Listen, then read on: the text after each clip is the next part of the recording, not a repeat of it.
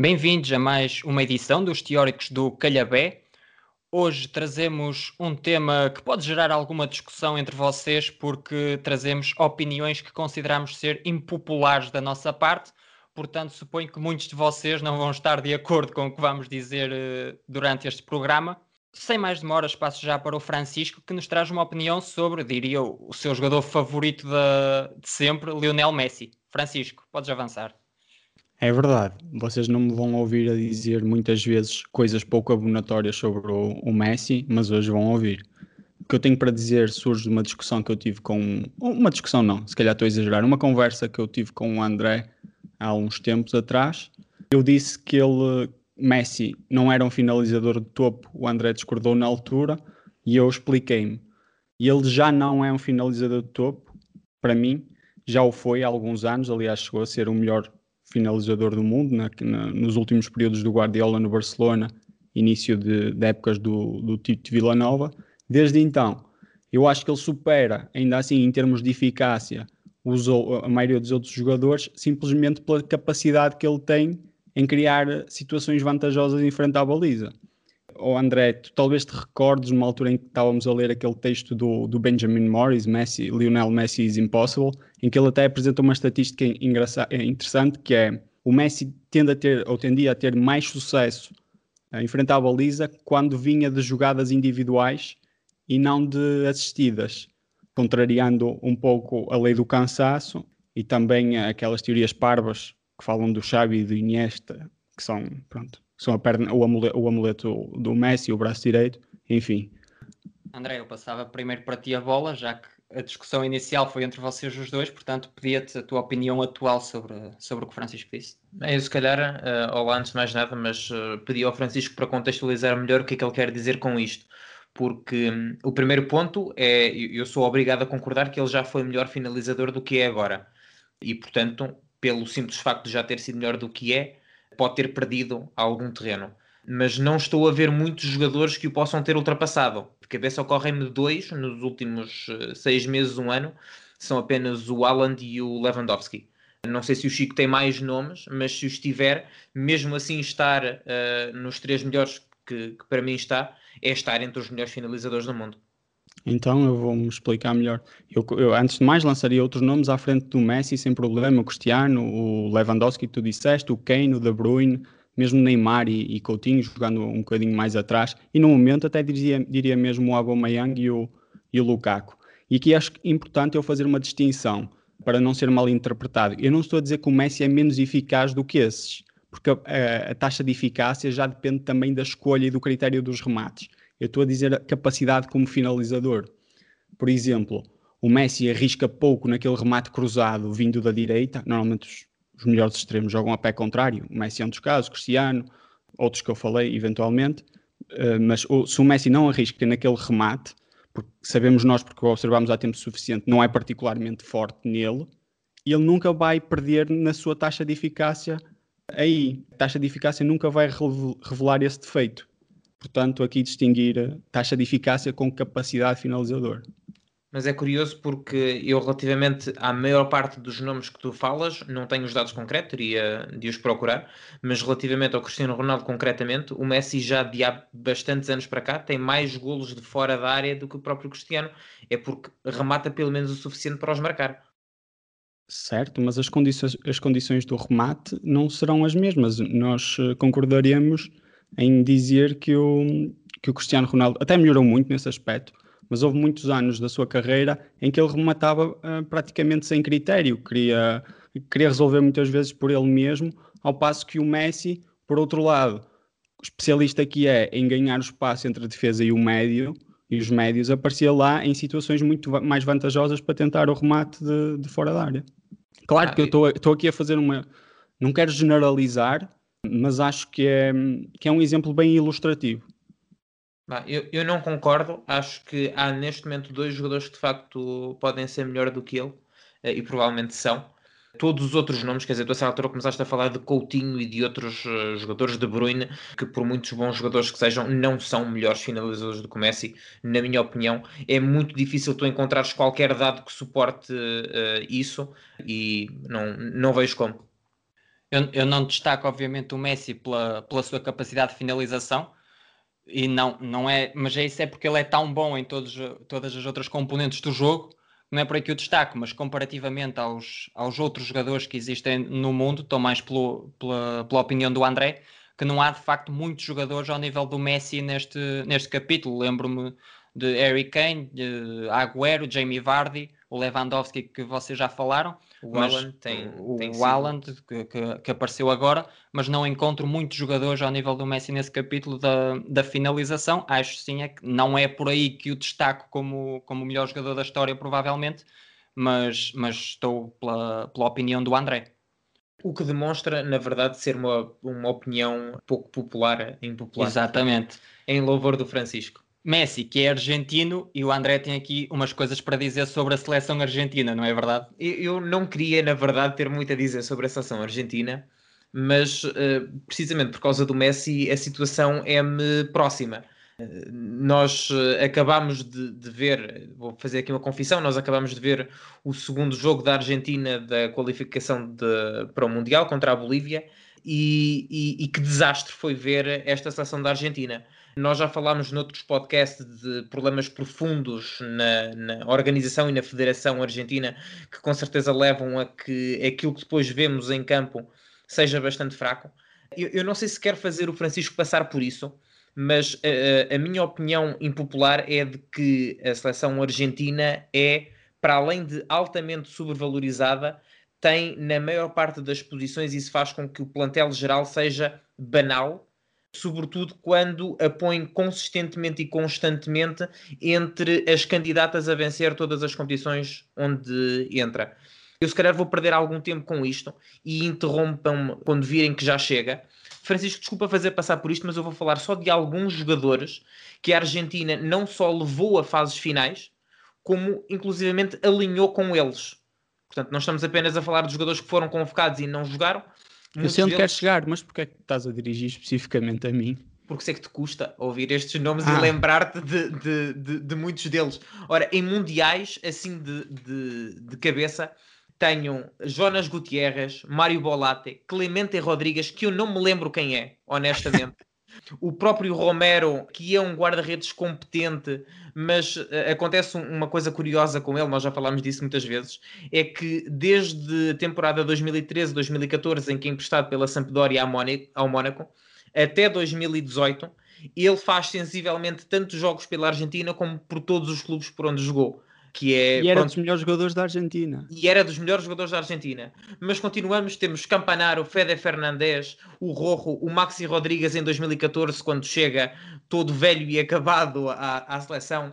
O Fernando Gago, o Biglia, Palácio, Ricky Alvarez, Bazanta o Caballero, o, o, o Mesa o Sálvio, que a certa altura já tinha deixado de jogar no Benfica na sua posição natural a extremo e foi jogar a lateral pela seleção Pavone, Mercado, o Enzo Pérez, que foi incompreensivelmente chamado à seleção de, de 2018, o próprio Acunha, Armani, Fázio. Em, e o Enzo em... foi uh, de não convocado para titular. Exatamente. Mas isso é outro exatamente. problema. Isso é o outro Rafael, problema. se calhar, já, já vai querer falar. Mas continuamos com Funes Mori, Cran Viter, Augusto Fernandes, Victor Cuesta, Roncaglia, Maidana. Matias Soares, Saravia, que os adeptos do Porto poderão lembrar-se de meia dúzia de minutos jogados pelo clube, uh, Guido Rodrigues, Guido Pizarro, porque pronto, porque não ter dois Guidos na equipa, Uh, Milton Castro. Está a ser muito divertido. Roberto Pereira. para os nossos ouvintes já deixou uh, de fazer sentido. Já Rafael, deixou, provavelmente. Uh, queres falar no, no, outro problema, já que estamos todos de acordo? Mas deixa-me só dizer uma coisa: é que todos estes jogadores ilustram um problema que existe geral de falta de qualidade em determinadas posições. Porque é fácil pegar no Agüero e pegar no Lautaro e pegar no Higuaín e pegar nos grandes jogadores e dizer que a académica, académica desculpem, e dizer que a, que a Argentina tem um grande plantel. O problema é que muitos destes bons jogadores do plantel da Argentina acabam por se sobrepor nas posições em que jogam. E na maior parte das posições, o facto de não haver solução consistente e, e, e, definitiva faz com que haja este carrossel todo de jogadores banais e medianos que provavelmente nem em clubes de meia tabela da, Europa jogariam. Yeah, tens toda a razão, André. Não tenho praticamente nada a acrescentar. Só aquilo mesmo que estava à espera que o, que o Rafael lançasse, mas afinal vou ter de ser eu, que é os problemas uh, técnicos do, dos selecionadores. Até hoje não foi, não houve nenhum selecionador que eu tenha visto na Argentina ser capaz de, de, de explanar o talento que ainda existe que os jogadores argentinos têm. A melhor altura da seleção foi com o Sabella e era um, um fulano que tinha bastantes limitações, era muito conservador na forma de, de ver o, o, jogo, e de então para cá tem sido um, cada um pior que o outro. Isso também explica porque é que alguns jogadores que nós consideramos uh, bons não rendam na, na Argentina ou rendam muito menos daquilo, do que aquilo que rendem nos, nos seus clubes. Pois, de facto, uh, o plantel da Argentina, de há uns tempos para cá, não se aproxima da qualidade de muitos outros plantéis, onde, onde podemos incluir Portugal, que é, que é superior à Argentina nesta altura. Mas, de Já. facto, estes nomes que o, que o, André falou, de facto, a maior parte deles não vejo qualidade para, para jogar na seleção, para ter um papel importante na seleção. Mas, de facto, parece-me que o, a grande falha não passa pela, pela qualidade do plantel. Há, de facto, uma, duas ou três lacunas, até mesmo no 11, como, por exemplo, a posição de lateral direito, que agora joga Montiel, que é só razoável, tendo em conta aquilo que se exige da Argentina também há um problema de centrais, mas de facto parece que o problema muitas vezes passa pelas escolhas. Oh, Rafael, é, é, estranho justificar isto, tendo em conta que passaram 4, 5 selecionadores. Tens razão, mas não é só a defesa direita e não é só a defesa uh, central. Nós um falámos há pouco.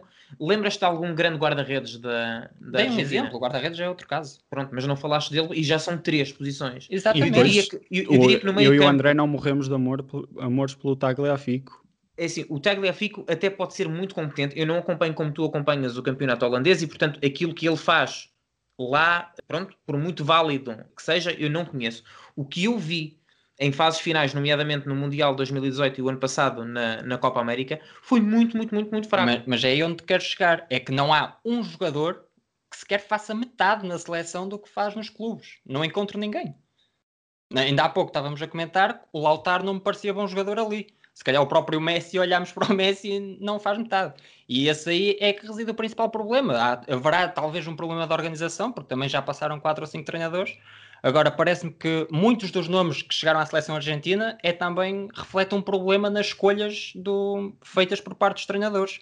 Por exemplo, vemos. Mas quem é que devia ter ido para a baliza? Vemos, por quem exemplo, é que devia ter ido para defesa direita e para defesa mas, central? Mas é verdade, o que o Rafael está a dizer, há muita instabilidade, está sempre a mudar de jogadores. É verdade, é verdade, mas Ok, em, que jogadores, e essa é a minha pergunta, em que jogadores é que nós poderíamos pegar para essas posições e dizer, ok, pronto, com este aqui nós ficamos, vamos manter a estrutura à volta desse. Mas, mas atenção, eu concordo contigo. Há de facto lacunas na, na Argentina. O guarda-redes é uma delas, passou-me ao lado, mas sim, é uma lacuna. Mas há jogadores que chegam à seleção demasiado tarde e esses jogadores que tu falaste só jogaram na seleção porque as escolhas foram completamente estapafúrdias. Houve em tempos um problema no meio campo e o Leandro Paredes, que já tinha certamente qualidade para chegar lá, por exemplo, tu falavas muitas vezes do Biglia, e porquê é que o Paredes não chegou mais, por exemplo? E agora, há um problema de centrais, eu falei, por exemplo, no outro dia do Lisandro Martínez, não percebo porque é que não chega à seleção quando há um, há um claro problema, o Otamendi que já não tem qualidade para estas andanças. E acho que, é, acho que acima de tudo reside um problema no, primeiro na escolha de treinadores, que são fracos, tirando São Paulo e não tinha expectativas em relação a nenhum, e depois esses treinadores fazem escolhas mas que pioram ainda mais o pioram ainda mais o plantel. O plantel tem lacunas, mas acho que as escolhas dos treinadores pior fazem com que as coisas ainda sejam piores. É aí que eu quero chegar. Tu, que há bem, lacunas, mas, concordo Mas a nível de, sei lá, quando eu pinto o, o quadro geral e, sei lá, quando é o segundo treinador a ter dificuldades e a não conseguir pôr os jogadores a render e tudo mais. Mas depois, quando é o terceiro, quando é o quarto, quando é o quinto, acabo por pensar que não pode ser só. Sabes? Como é que é possível que passem tantos treinadores diferentes, mesmo que sejam todos maus? E nós concordamos que, à exceção do São Paulo e de quem os três tínhamos expectativas, os outros ou não conhecíamos ou não tínhamos expectativas boas, como é o caso, por exemplo, do, do Tata Martino mas todos eles vão passando e a única constante é o material com que tenho para trabalhar, que na minha opinião é. é não, mas eu concordo contigo. Agora, os treinadores é que parece que a mim pioram os plantéis. E já agora uma nota que eu ia me esquecendo, também parece que há uma questão clubista nas escolhas, porque só nesta seleção é que eu encontro isto, que é convocarem jogadores do River Plate e do Boca Juniors, independentemente da qualidade, há jogadores a mais desses dois clubes, e, e, acho que é também um assunto debatido por lá, que há muitos jogadores do River e do Boca, porque são o River e o Boca, e uh, parece-me que também é por aí, mas eu concordo contigo, só acho é que os treinadores pioram ainda mais o leque de escolhas que existe. Yeah, pronto, então acaba por ser uma opinião impopular que é partilhada por nós os três. Não, tem a ver, tem a ver sobretudo com o número de vezes que se aponta um determinado jogador dizendo que é internacional argentino. Como se isso valesse por si e como se isso fosse significado de pronto, um, uma etiqueta de qualidade que, que não existe. Exatamente. Passamos para, então para outro tema. Eu se calhar começo já por um que vai aqui animar as hostes, falar do Sérgio Ramos, que vocês sabem que sou um, um acérrimo fã. É, é. Já o disse aqui que para mim é um jogador eh, extremamente sobrevalorizado, para mim o defesa central mais sobrevalorizado da história. Mas para animar e para pegarmos numa discussão diferente, eu diria até que o Piquet, pelo menos no auge, é, é ou foi melhor do que, o, do que o Sérgio Ramos. Para mim, o Sérgio Ramos é um jogador que certamente vai ficar na história do futebol.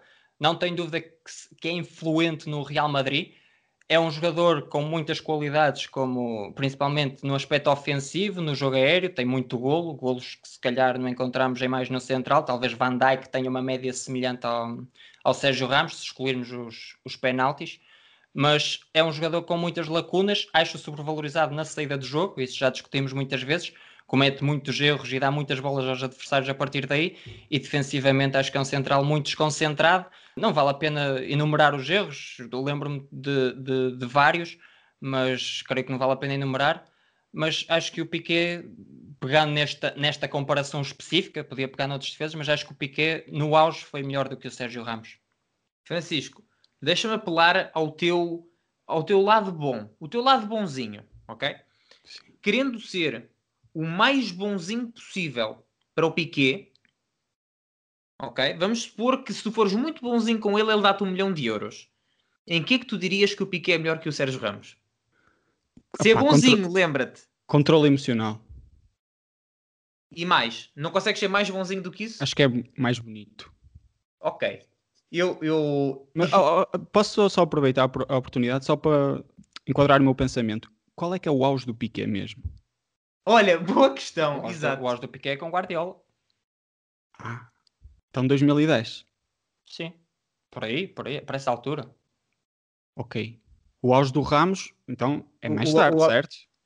Mas qual atenção, é eu, eu, não sou, eu não quero passar aqui por um acérrimo fado de Piquet, acho que vocês sabem que eu não sou. O meu problema é mais o meu problema é mais com a qualidade ou falta de qualidade do okay, Sérgio mas, Ramos mas para ser um central. A opinião impopular era o Piquet era. é melhor que o Ramos. Portanto, vamos sim, ficar por aí. Sim, e acho que sim. Nós já falamos sobre o, o a possível sobrevalorização sim, do Ramos no outro podcast, acho, portanto. Sim, e acho que o Piquet é melhor na saída de jogo, aí nem sequer tenho dúvidas, o Sérgio Ramos comete erros atrás, e tu concordaste, quando eu disse que o Sérgio Ramos era sobrevalorizado, creio que disseste que o Piquet era melhor no... Não, não, não, foste só tu. Foste não, só não, não, ah, Então estou, podemos então reouvir, se eu disse não, isso, foi... desculpem. Eu, eu, já ouvi isso outra vez, de propósito. Então, então estou errado, peço desculpa. Não quero, não okay, quero bem, passos bem, por super fado Piquet.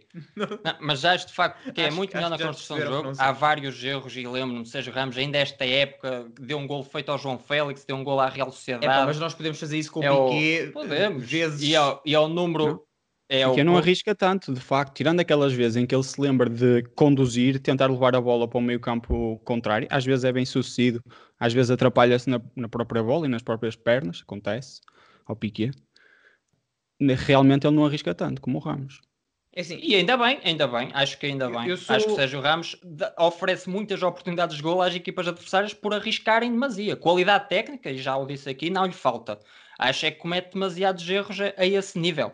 Agora, o meu grande problema com o Sérgio Ramos até é outro, porque eh, comete demasiada, tem demasiadas falhas ao nível da concentração que são imperdoáveis para um central de elite. Atenção, o Sérgio Ramos é bom central, obviamente. Não acho é que seja o central que, que muitos pintam dele. Eh, tem várias falhas de concentração, foi um autêntico desastre. Ele é lembrado pelos grandes momentos decisivos, por exemplo, nas finais da Liga dos Campeões, e por outro lado, ninguém se lembra, se calhar, dos desastres que ele fez, por exemplo, no Mundial de 2014 em que foi o pior jogador da seleção espanhola, mas de longe, em que metade ou mais metade dos golos foram por culpa dele, dos golos sofridos. E o Casilhas. E o Casilhas também esteve em grande plano nesse Mundial, não, é verdade. É verdade. Mas, mas, é isso, acho, acho o Piquet superior ao Sérgio Ramos. Bah, eu, eu sendo também bonzinho e vou reclamar o meu milhão de euros mais tarde à família Piquet Shakira, mas o, a única coisa em que eu vejo o Piquet melhor do que o Sérgio Ramos é uh, na disciplina. Não porque o Piquet é, Também não é, é, difícil. é, é um mestre é da disciplina, mas porque de facto é um capítulo no qual o Sérgio Ramos, seja por impetuosidade, seja por uh, lapsos de concentração, como quer o Rafael uh, dizer, vai, vai comprometendo nesse aspecto. Em todos os outros aspectos, e muito honestamente, eu acho que nem sequer é preciso acompanhar os últimos 10, 12 anos da carreira de cada um deles. E eu acho que vendo dois ou três jogos, seja contra equipas mais pequenas, seja com equipas melhores, vemos que é, é da noite para o dia e que infelizmente o Piquet é para mim de facto muito, muito, muito sobrevalorizado. Não acho que o Ramos seja sobrevalorizado, não acho que seja sub, eu acho que é valorizado consoante o valor que ele tem, que é um dos melhores centrais da sua geração e pronto, um central que vai ficar para a história. Falaste numa análise a longo prazo, isso é outra questão. O Piquet, o auge dele, é verdade, é, terá sido na altura do Guardiola, depois teve mais uma vez uma época muito boa, 15, 16 talvez. Com mas, Luís Henrique jogo. Sim, mas à parte disso, uh, todos os anos dele foram, ficaram bastante aquém disso, ou seja, não se pode dizer que seja um, um central muito regular. Ao passo que o Sérgio Ramos certamente com algumas falhas de concentração, certamente com, com jogos em que fica marcado pela negativa, mas se formos a, a avaliar época a época, sensivelmente desde 2013, temos um central de topo. É, e isso é uma, uma grande diferença em relação aos dois. Eu só queria acrescentar uma coisa, porque falou-se muito este ano da época do Sérgio Ramos e houve uns lunáticos que queriam já dar a bola de ouro ao Sérgio Ramos, mas eu acho que o Sérgio Ramos fez uma época só mediana. É, esta época é certo, marcou muitos golos, vários de, de penalti e de livre, mas marcou muitos golos e foi... Acho que estamos a falar de alguém de quem eu vou falar há bocadinho. Certo, mas o, o Sérgio Ramos teve na mesma muitas falhas esta época, foi, foi provavelmente o, o, culpado em vários momentos decisivos, falo desde já da Liga dos Campeões contra o Manchester City, em que cometeu um erro num gol e ainda foi expulso, e, uh, e também no, numa eliminação do, do Real Madrid na, na taça, na supertaça dá o tal golo feito ao João Félix, que o João Félix acaba por falhar. Mas Uau, não, estamos não a acho, falar de lances assim tão. Não acho só que o Sérgio. Ah, o moço veio preparado. Estou a dar exemplos. Estou só a dizer que em momentos decisivos em que se disputaram troféus, o Sérgio Ramos não teve.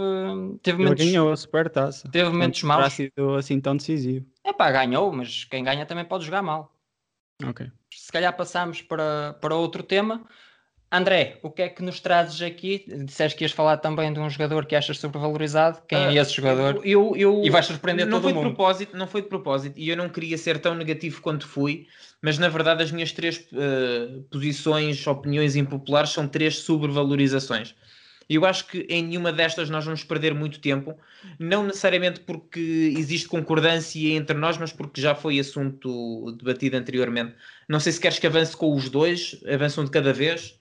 Mas... Podes, podes, avançar com, podes avançar com um para já. É, pronto. Sim. Então, na, na, minha opinião, o Cristiano Ronaldo é outro jogador bastante sobrevalorizado e não está nesta altura entre os melhores jogadores do mundo para ser o mais bonzinho também possível. Talvez ele me dê um milhão por isso. Não está entre os cinco melhores jogadores do mundo.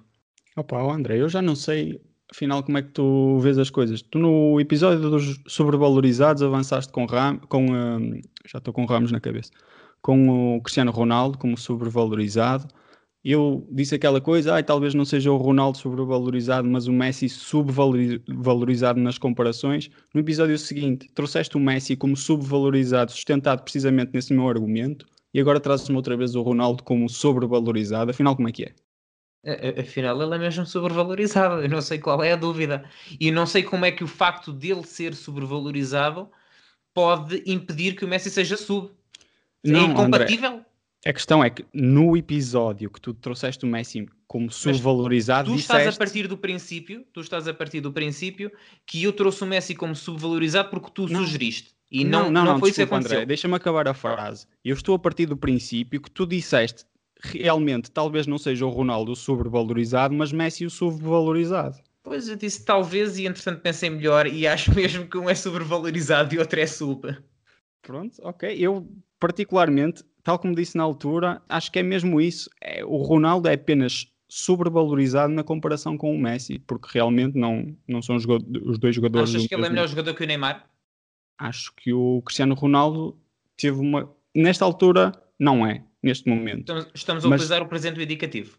Exatamente. Neste momento não é, mas compreendo que se fala no Ronaldo, eh, sei lá, num patamar acima do, do Neymar, sobretudo por malta que não veja tanto futebol, tendo em conta que nos últimos 10, 12 anos tivemos o Ronaldo tão mas, regularmente no. Mas no a minha conversa não é essa, Francisco. Mesmo, Aliás, quando nós fizemos o nosso top de melhores jogadores que vimos jogar, eu tinha o Ronaldo numa posição mais à frente do que o Neymar e tinha dentro do top 5. Porquê? Porque estava a fazer um conto total da carreira. Neste momento estou a dizer que à data de hoje, não o vou dizer porque nós não vamos publicar hoje o podcast, ele não é um dos 5 melhores jogadores do mundo. Sim, mas esta sobrevalorização é tão compreensível que me surpreende, sabes? Tu, será que quando o Messi, no dia em que o Messi deixar de jogar e passar um mês de, ou dois, três meses sem jogar a bola eh, e alguém o continuar a, a, a apontar como um dos melhores do mundo, tu vais ter uh, o discernimento de dizer não, não, nesta altura já não. Três meses depois já não, já não podemos falar dele como um dos melhores do mundo porque nesta altura ele está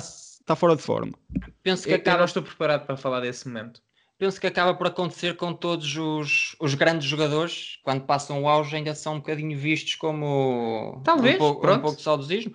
Agora, não acho nada chocante o, o André dizer que o Ronaldo não faz parte dos 5 melhores jogadores do mundo na atualidade. Para mim, já o disse que é o, o segundo melhor jogador e, que eu, eu disse 5 para ser simpático. Eu disse 5 para ser simpático. Okay. Isso também não acho chocante. Eh, eu não tenho certeza se eu incluo ou não, mas não, não é essa parte que é chocante. Chocante é eh, dizeres que é sobrevalorizado, e aqui mais uma vez não estou a fazer um juízo de valor, é, mas para o público português que nos ouve, certamente que é chocante. Sim, eu acho mais que muitas vezes não se dá valor ao, ao que Messi faz do que, do que propriamente ao Ronaldo, porque eu acho de facto muito melhor que todos os outros que eu vi jogar. Agora achar que lá está que são que está fora dos 5 melhores na atualidade, não acho chocante. Há jogadores que estão em grande, como Neymar, Mbappé, De Bruyne, De Bruyne. Tiago, mas tu tinhas mais um nome que tu dizias que não nos ias surpreender muito, quem é esse nome? Não é um jogador, portanto eu trouxe um jogador, eu trouxe uma equipa, seleção, vá, uh, Mourinho está ultrapassado há imenso tempo.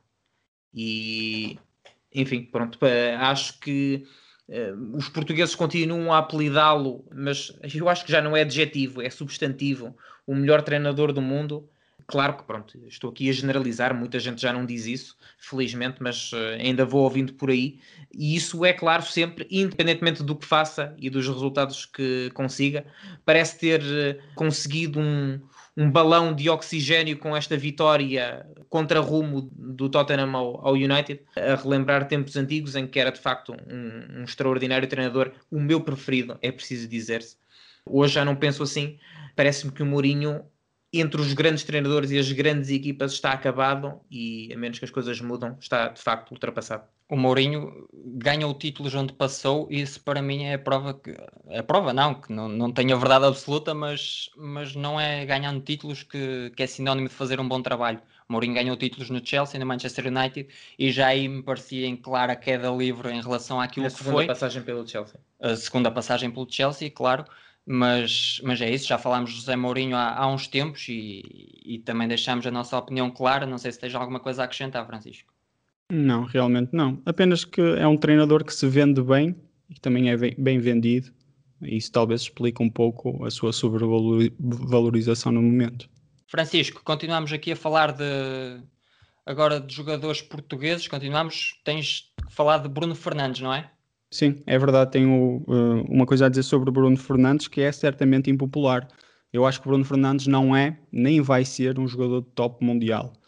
Eu já tive esta conversa convosco a respeito de uma comparação pouco feliz que eu fiz na altura com o Pizzi, da qual me arrependo, mas isto mantenho. O Bruno Fernandes, acho que lhe falta aquela dimensão coletiva ao seu jogo. Ele foca-se demasiado nas uh, decisões uh, individuais o que faz com que ele não seja propriamente indicado por uma equipa de topo que necessariamente tem de lutar por, eh, por título, por, pelos títulos mais importantes e tem de interagir de forma e de, de, se relacionar de forma mais positiva com os colegas à sua volta. Acho que ele não tem isso uh, e não, não é uma coisa que vá adquirir nesta fase da sua carreira, acho eu. Eu concordo contigo que ele tem de facto algumas coisas a evoluir, principalmente no facto de ver demasiadas vezes a baliza, apesar de ter um bom remate, nem sempre tem que olhar para a baliza, ele faz-lo demasiadas vezes. Agora, não, se, não ter a capacidade para ser um dia de dimensão mundial, eu acho que pode ser top mundial, e mesmo atualmente na posição dele, não há assim tantos jogadores que, que possam ser melhores que ele. Posso uh, enumerar alguns, se quiseres, na minha opinião. Tenho, sei lá, o De Bruyne, o Modric, o Bernardo, Coutinho, o Müller, o Havertz acho que tem muito mais potencial e uh, lembro-me, por exemplo, de outros que faziam a função dele que estavam no nível acima, apesar de se calhar não serem tão mediáticos, o Amsic e também havia o Ozil do Real Madrid, que era, que era melhor nesse sentido. Sim, concordo. joga muito no risco o Bruno Fernandes concordo, e acho concordo. que beneficia de jogar no, em jogar numa equipa onde possa ter as responsabilidades todas para ele, num contexto mais, superior, mais complicado. Concordo contigo, pelo menos por agora. Eu quero dar um elogio ao Francisco, porque este é o tipo de coisas que, lendo, chocam, mas depois de ouvir a, a explicação do Francisco, tendo a, a, concordar com ele. Muito bem, Francisco. Muito mas o, o, Bruno Fernandes acho que beneficia também de ser um jogador particularmente vistoso. Uh, não é? Quer dizer, o facto. E as características de, dele, é, é, isso, verdade. É isso. É, é muito vistoso, é fácil apaixonar-se pelo Bruno Fernandes com vídeos do YouTube com uh, melhores momentos. De facto, tem um remate fácil, uh, é, é, um jogador capaz de transportar a equipa para a frente porque é dinâmico, porque tem, tem essa capacidade. Falta-lhe provavelmente essa vertente coletiva. Não sei se vou longe, tão longe como o Francisco, e dizer que nunca vai ser, porque eh, acho que a dimensão coletiva é um bocadinho mais fácil, às vezes com o treinador certo, de adquirir do que são outras coisas. Quer dizer, a qualidade técnica dificilmente se ensina, mas eh, pronto, eh, veremos quando, quando a altura chegar. Eu, por falar jogadores que não, que não entendem muitas vezes a dimensão coletiva, este entende muito menos. Para mim é Sterling, e a minha opinião sobre Sterling é que não tem qualidade, pelo menos por agora, porque ele ainda é muito jovem, para, ser, eh, para ter o estatuto que tem no Manchester City ou em qualquer outro clube que pretenda ganhar a Liga dos Campeões. E estatuto esse, que é estatuto, estatuto indiscutível, entenda-se.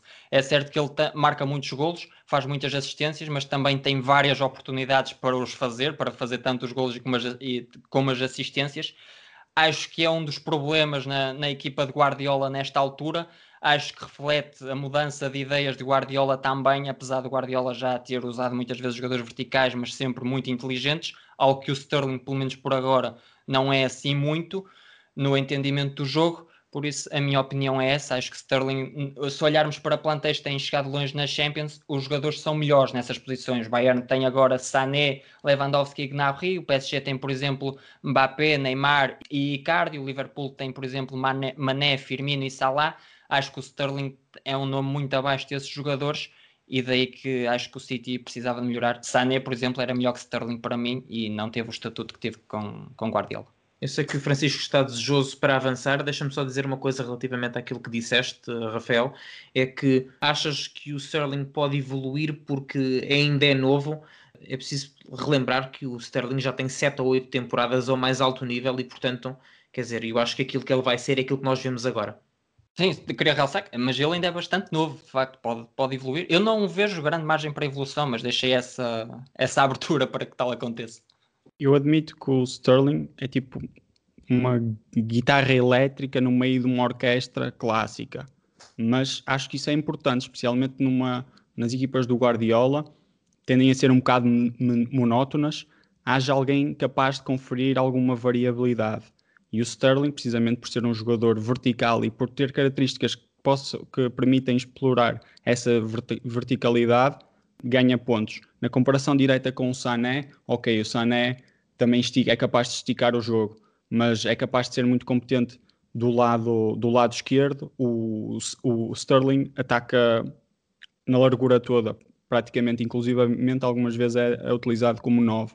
Portanto, já não me lembro ao certo de outras críticas que lhe apontaste. E tu dizes que ele é um jogador pouco inteligente.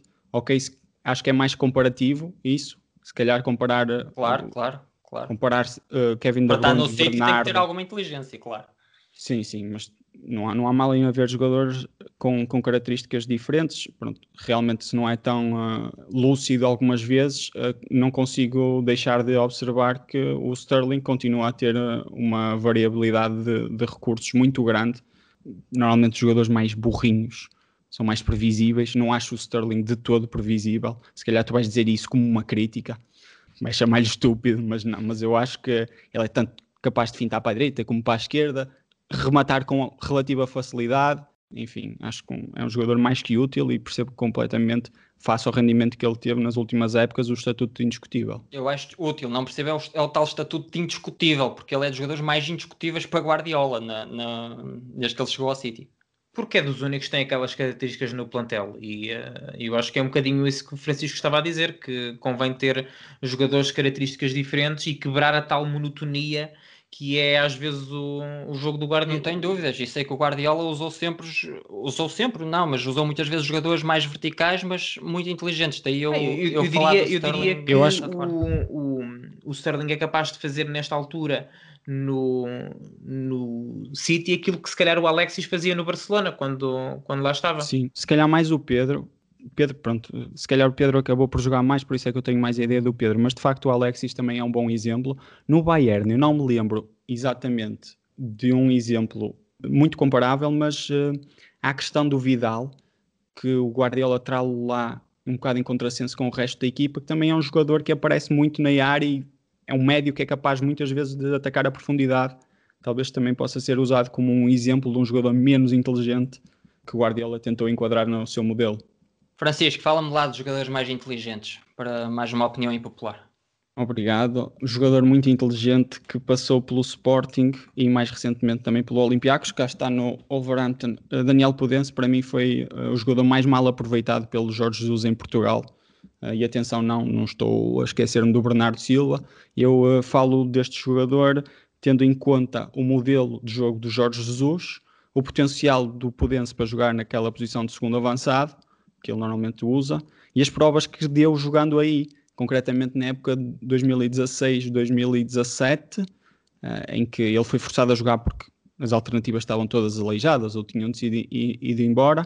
Aí destaco o, Pudense pela sua capacidade para jogar, para se virar, para se pôr, colocar de frente para o jogo, jogar em espaços curtos, encontrando muitas vezes as costas dos médios. Falei há bocado uh, do Messi em relação a isso. E foi uma das razões pelas quais, o, na minha opinião, o Bas, o Bas Doss teve aquele surto de golos em, uh, no final da época que o colocou. Eu não sei se ele chegou a ser votador ou, ou ficou em segundo lugar. Chegou a ganhar o Messi, não foi? Ah, é, ah, ganhou o melhor marcador do campeonato, mas não a botador. Mas ficou em segundo atrás do Messi, não foi? Qualquer coisa desse género, sim. Eu sei que tu, se calhar, gostaste mais, ou pelo menos falavas mais de outros nomes, nomeadamente do Mateus Pereira, mas o Podense para mim foi o, foi o gajo. Ou era o gajo. Não, o Podense de facto não era dos meus jogadores favoritos. Eu gostava muito dele, mas uh, apreciava mais o Mateus Pereira, por exemplo, e o Podense acabou por, uh, por me calar, digamos assim, porque tá, tornou-se um, um excelente jogador. Só não acho que tenha sido o jogador mais mal aproveitado por Jorge Jesus. De facto, não jogar com Podência e jogar com Gelson acho um erro. Mas Ele comprava acho... mais, e, e, colocava e, na esse, posição esse do Alan avançado, Ruiz. E a segundo avançado e, jogar com o Alan Ruiz, embora o Podence pudesse jogar nas duas posições, nas três até, atrás do, atrás do, do avançado. Mas quando ele teve João Cancelo e Bernardo Silva no, no Benfica, acho difícil colocar o rótulo de Podence como jogador mais mal aproveitado, mas concordo com tudo o que disseste. Tendo em vista o modelo de jogo. No caso, o Cancelo passou por uma evolução física grande até chegar ao nível de hoje. O Bernardo Silva já é mesmo, compreendo que, dada a concorrência naquela altura, fosse mais difícil enquadrar o Bernardo Silva do que seria o Podense, ainda por cima, tendo a oportunidade de o testar. Daí a minha escolha. Não, concordo contigo, concordo com tudo o que disseste. Eu só para acabar falo de um tema que até é mais querido ao Francisco do que a nós, que é arbitragens, que para mim dizer que os árbitros ingleses são os melhores, para mim é um, é um grande mito vejo entradas violentas muitas vezes ou a passarem claro ou a só levarem cartão amarelo e, e tudo passa impune. Faltas claras que não são marcadas, pé em riste, às vezes só não vale arrancar olhos. Estou a exagerar, claro, mas para mim é um, é um grande mito os árbitros ingleses serem, serem os melhores. Eu não falo de arbitragem. Ok, eu estou aqui para concordar mais uma vez contigo, Iniesta. Acho que muitas vezes o que os árbitros ingleses ganham em deixar o jogo correr e, não, e em não serem enganados pelos jogadores perdem depois em complacência com, com a violência. E eu acho que ela, por ela, prefiro se calhar os primeiros que são pecam demasiado, pecam mais por levar demasiadas vezes o apito à boca do que os segundos que põem em risco a integridade física dos, dos jogadores. E só para também só para desmitificar um bocado essa questão dos árbitros ingleses e de deixarem correr o jogo, parte disso também parte dos próprios jogadores, que têm um nível de fair play muito maior do que noutros campeonatos. É mais fácil, se calhar, quais, apitar um quais? jogo. Nomes? Nomes? Refere-se a quem? Desculpa lá. Sei lá, eu lembro, olha, uh, em jeito de confissão, estava a ver uh, um jogo, o jogo do Chelsea, o último jogo do Chelsea. Uh, acho que tu também estavas a ver, Iniesta. Estava a ver aqui com a minha colega de casa. e no último lance do jogo há uma entrada sobre o Zuma daquelas que em Portugal era em Portugal e acho que em qualquer lugar do mundo era para vermelho direto qual não é o meu espanto que o árbitro ignora e pouco depois leva o apito à boca, mas apenas para terminar o jogo ficou o Zuma estendido no chão, bué queixoso, não sei se estás a ver qual é o lance. Não estou a lembrar, mas vou rever porque isso parece-me prometedor esse lance. Bem, ficamos por aqui por hoje. Desafiamos aqui os nossos ouvintes espetaculares também a lançarem as vossas opiniões impopulares. Não nos insultem pelas nossas, mas. Ou insultem, insultem o Francisco que ele gosta. E pronto, ficamos por aqui e não percam o próximo, o próximo programa. Até à próxima. Porque nós também não. tchau, tchau. Um abraço.